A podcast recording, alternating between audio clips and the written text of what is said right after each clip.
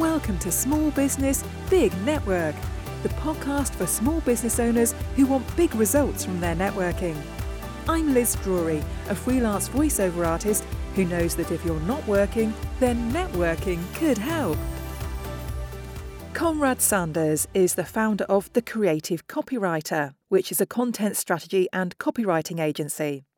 He uses networking as part of his lead acquisition process, but he's also met some of what he refers to as the key cogs in his business through networking. And also, he says it's all about having deep conversations and making friends with people. Thank you very much for being my guest on the podcast today, Conrad. Thanks for having me. I'm I'm excited to be here. So you run a, a content strategy and copywriting agency, but have you always been into writing? What What's your background? Yeah, great great question to, to start off with. Um, as I mentioned to you, I, I like a, a ramble sometimes, so I'll try to keep this fairly succinct um, while telling you my life story at the same time. So um, have I always been into writing?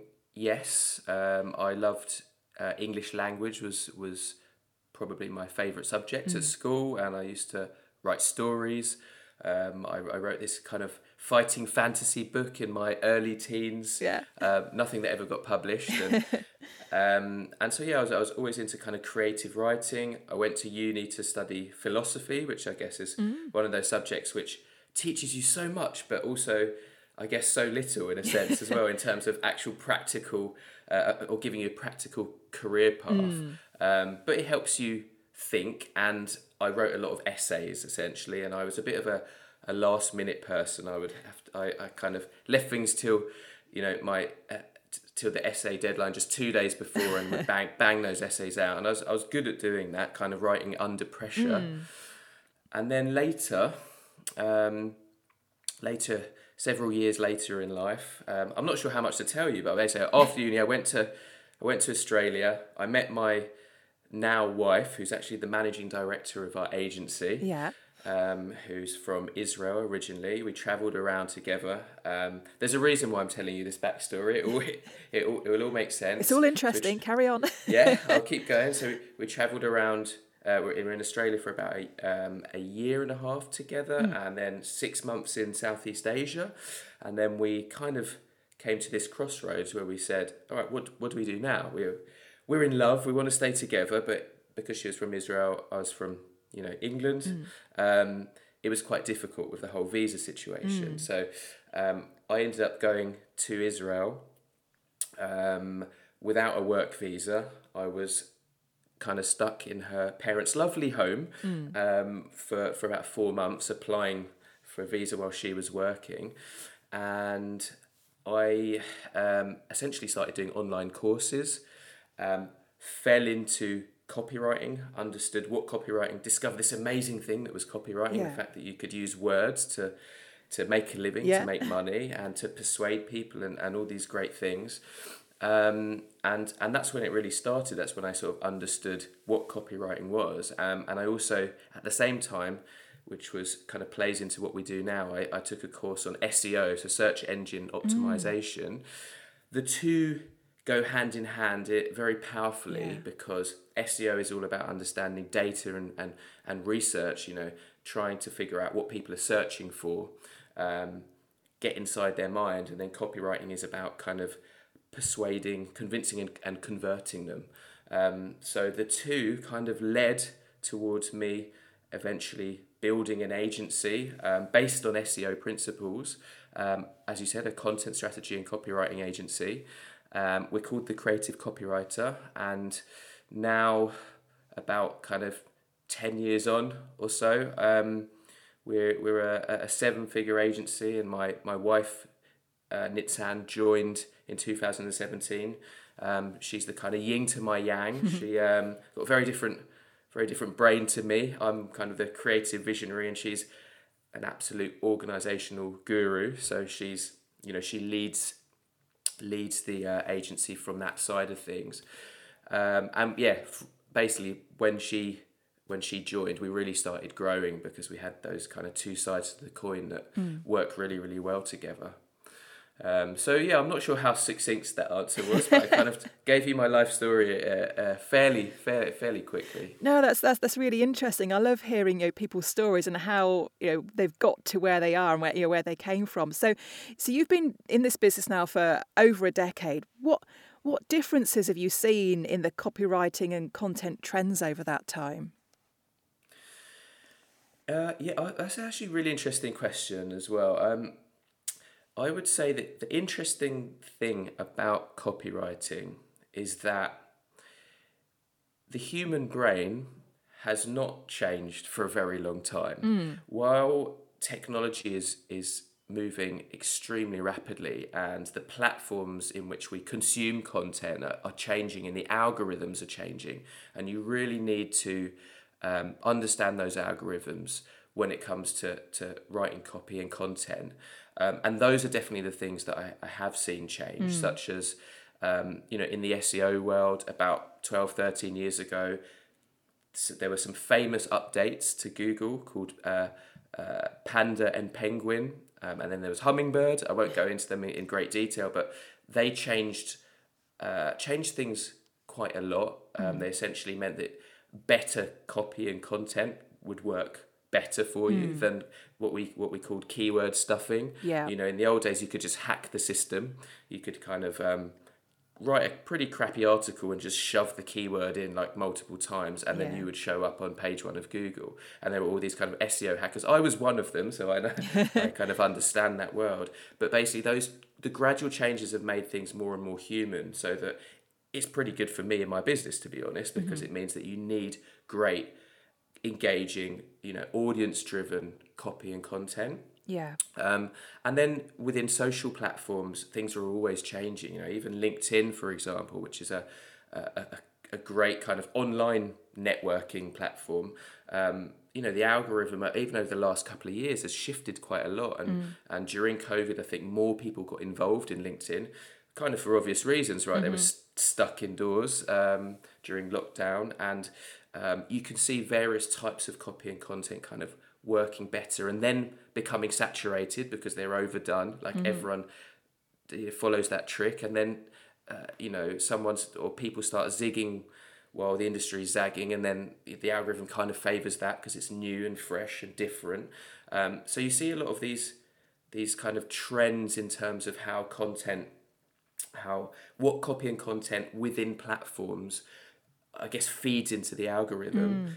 But back to my original point, the human brain has not evolved, right? Um, and this pretty much the same, many, many techniques when it comes to copywriting apply today um, as powerfully as they did one hundred years ago. Mm. So you can look at some of the old newspaper ads of, of literally mm. one hundred, one hundred years ago, and um, you know, it's conversational copy, it's choppy copy. The sentences are sort of fragmented and broken up. It's written in a way that, uh, you know, as though you're talking to one person. Yeah. Um, it plays into emotions, you know. Yeah. Um, those same emotions are the same as, as you know, our, uh, our, our grandparents back then yeah. a, a, as we have today. So it's really interesting how technology has advanced and evolved, and you need to be, you know... Uh, You need to have kept on top of that and abreast of, of, of how those algorithms are changing. Um, but the essence, I would say, the essence of copywriting and, and what words, you know, move people to action, and mm. what words kind of grab attention, and what words really make people feel a certain way, mm. um, has remained the same. And we still learn in the copywriting world, and we actually have a... This is a little plug here. We have a we have a copywriting academy. That's kind of a, a side business and, and something that we offer online. Um, we we still learn from some of those old techniques and those old newspaper ads from a hundred years ago. Um, when it comes to kind of studying the art and science of copywriting. Yeah, that's really interesting. So, with all that in mind, what other kind of common mistakes that you see people making when it comes to their content and the copy that they're putting out there? I could well. I could go on for days uh, with this one. Um, Maybe not days. Let's oh, I, I won't, minutes. I'll try minutes. So common mistakes are, um, I would say, especially in the B two B world, there's this kind of misconception that if you're in the B two B world, business to business, right, then you, you kind of need to write in this very professional voice and tone mm. and style, aka boring, dull, full of jargon, full of like industry buzzwords. And what happens there is that you're you're missing that key ingredient, which I mentioned before, which is conversational copy. Yeah. Um, we call it real talk, being human. Um, do you talk like that at home? That's a, a nice litmus test. Mm. And so many B two B brands just get all stilted all of a sudden because they think, I'm writing to a business. I'm writing to a business per- biz- business person. The reality is it's it's H to H. It's human to human, right? Yeah. You're talking to, to an individual landing on your website or whatever touch point it is. And they're human, right? They watch Netflix at the weekends. They mm-hmm. grew up with, with stories and storytelling and And they will, they're, they're, they're social creatures, so they're much more likely to be engaged if they feel like they're sitting down and having a conversation with you. Mm. Um, that's why things like podcasts, for example, are so engaging, because, we, you know, we we like conversations as yeah. humans yeah. and stories as well. So I think a huge uh, issue with, with especially B two B brands is, is um, not writing in a conversational way, you know, Uh, having too much jargon in there. So remove all jargon, um, and that kind of removes clarity as well. Crystal clarity is, is really important when it comes to copy. Mm. Um, and there's all kinds of problems when it comes to, to content marketing as well. I'll, I'll, I'll give you one. Most brands try to propose on the first date. They just think that it's all about selling. And actually, this is probably a nice segue into uh, into networking mm. because I think it's it it's often the same issue. You know, most of your prospects out there in the world, in fact, on average, it's about ninety-seven percent of your target audience are not ready to buy, right? And that's very important to understand and think about for a second. Yeah. They're not in they're not in buying mode. They're not ready to buy. So you can't sell to people who aren't ready to buy. If you go up to someone, you know, think, think how annoying it is when a salesperson catches you on a mm-hmm. on off guard, on a cold call, or or even in a, in a in a shop when you're just browsing. It, it's it's it's actually annoying. It makes you want to run for the hills yeah. because you're not ready to buy, right? So don't try to sell with your messaging all the time. That's why content marketing exists. Content marketing is about um, offering value, uh, educating, build, you know, becoming a thought leader, becoming a trusted advisor, and warming prospects up and nurturing them with, you know, value-driven content, you know, until they are in that place when mm-hmm. they are ready to buy, and you will be front of mind at that point. You know, it's a no-brainer because hopefully they've subscribed to your content, you're in their inbox, and you've just offered all this selfless value to them, and then, you know, your brand pops to mind when it when they are ready. Yeah, absolutely. So let let's talk about networking now. Then you you said it's kind of it's very similar, and it is. Nobody wants to be sold to in a networking meeting, do they?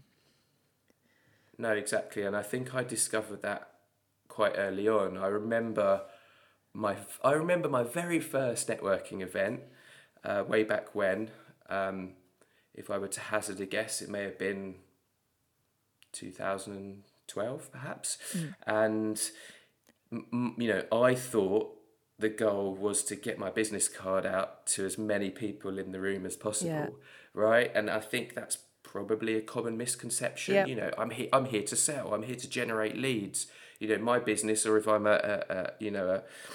Um, a sole trader, a freelancer, I, you know, I'm going out there to, to generate leads, so I need to just sell, sell, sell. Um, and much like the digital world, as I just mentioned, most, especially I'd say in a networking event, even more so, people are not there to buy. They're not there to be sold yeah. to. It's, su- it's such a scattergun approach mm-hmm. that uh, it, you're just much more likely to ruffle feathers, annoy people, and, and, and not have what, what we like to call meaningful conversations, mm-hmm. which should be the goal. Um, so really, that the if that is your perception of network networking, even, you should shift it towards understanding networking as building real relationships. And I'd say it's it's playing the long game. It's a yeah. long-term strategy. Yeah. Uh, it's about consistency, building real relationships, and seeing what value you can offer um, to people, what value you can add to their lives. How can you help them with something? And and like I said, having a meaningful conversation, digging deep into their their current challenges, their pain points, you know, what it, what it is, what is it that they're looking for? Um, are they looking for a particular person? You know, uh, uh, do they have a particular uh, target buyer persona that you might know and you might be able to connect them with? By doing that, by connecting them with, you know, people, let's say after the event, um, it, there's this thing called the law of reciprocity, right? You're mm-hmm. kind of scratching their back. Yeah. They will arguably sort of feel like they owe you a favour in a sense, yeah. and maybe they'll connect you with someone, or or you've just built a solid relationship based on value, and it might be that a year down the line they stumble upon your perfect target, you mm-hmm. know, buyer persona, and then they they remember you, especially if you did them a favour, and then they pass that lead over to you. So like I said, it's really about the long game. Yeah, absolutely. So how how are you sort of currently using networking within your business? What kind of networking events do you go to, and, and how often would you do that? We have um, a very structured approach to to lead acquisition for the agency, and I'll have to mention that it, it's come from our agency consultants um, called Cactus. Um, just just mentioning in case you think, oh, this is this is Conrad's strategy, I don't have to pay dues there. Um, uh, and it's based on these, we've kind of segmented our, you know, lead uh, acquisition mm. channels into into four areas. One of them is digital marketing, and S E O for us at least plays mm-hmm. a, a big part of that, because that's how we built the agency. Um, the other one is Uh, so the second one is is re- referrals, and you can do referral marketing, but you know it's quite common to get referrals from mm-hmm. if you're doing a good job for clients.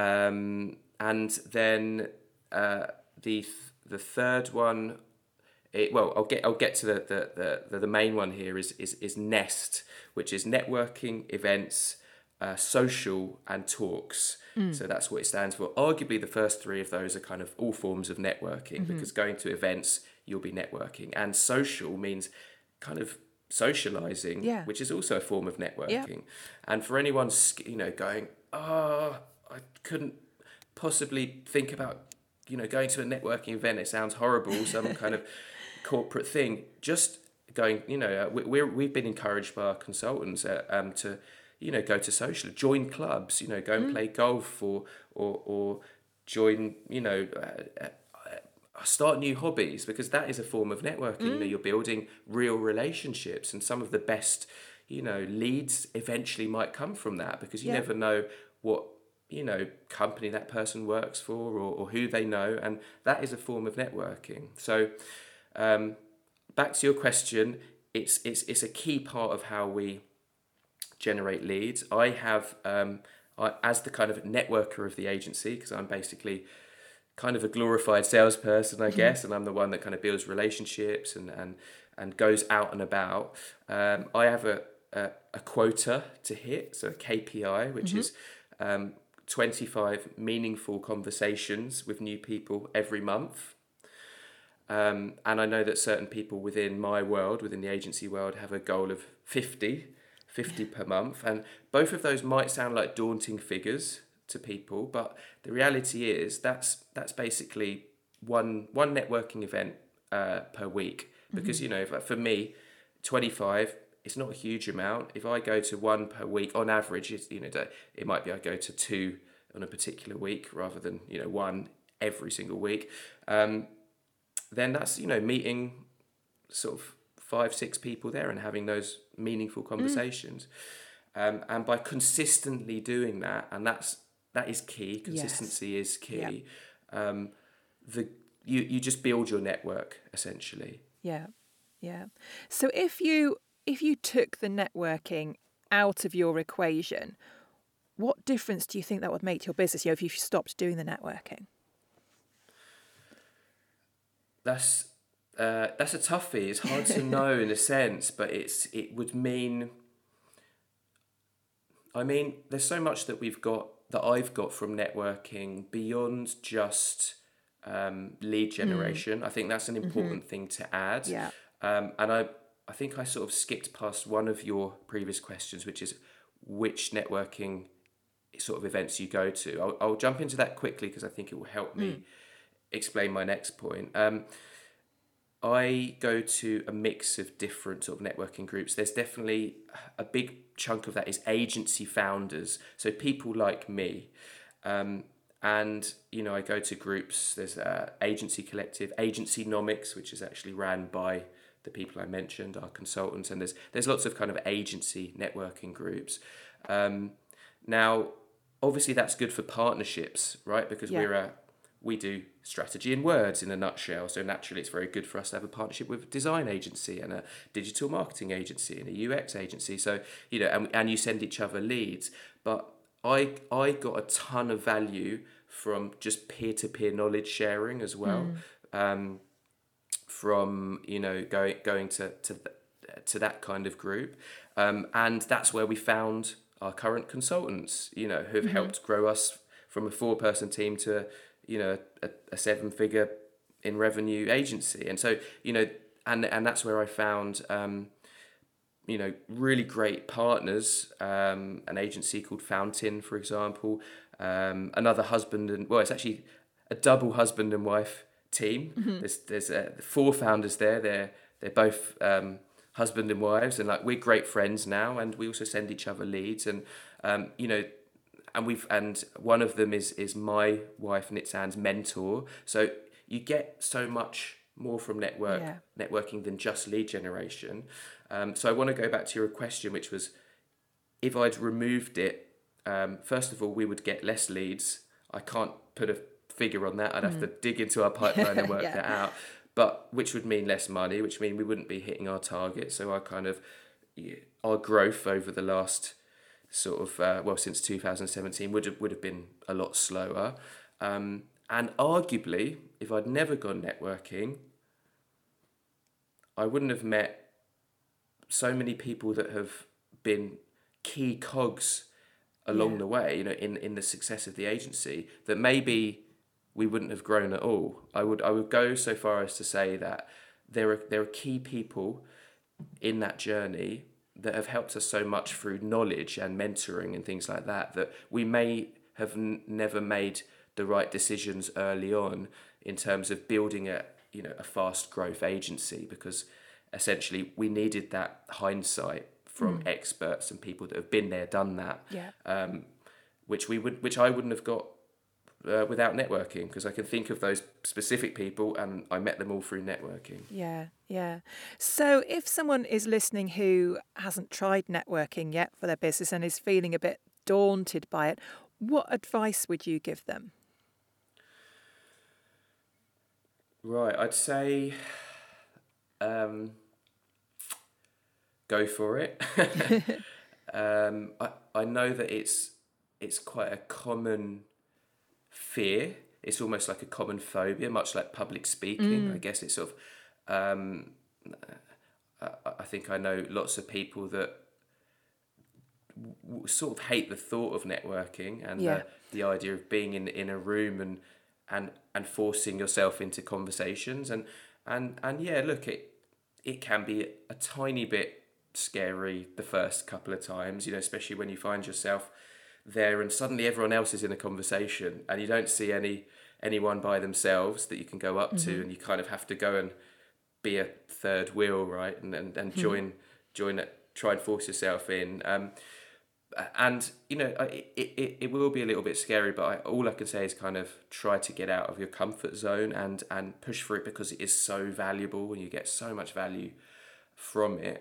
Um in terms of actual um tips, I guess, as to like what to do, you know, I'd, I'd say, you know, first of all, while we mentioned the fact that you're not there to sell and you're there to have meaningful conversations and develop relationships, you still definitely should talk about your business, mm, right? Yeah. And you should have like what we call an elevator pitch, you know, mm-hmm. make sure you know how to talk about your business in, in a few lines that that talk about your unique value proposition. So what is it, is it that you bring to the table uniquely?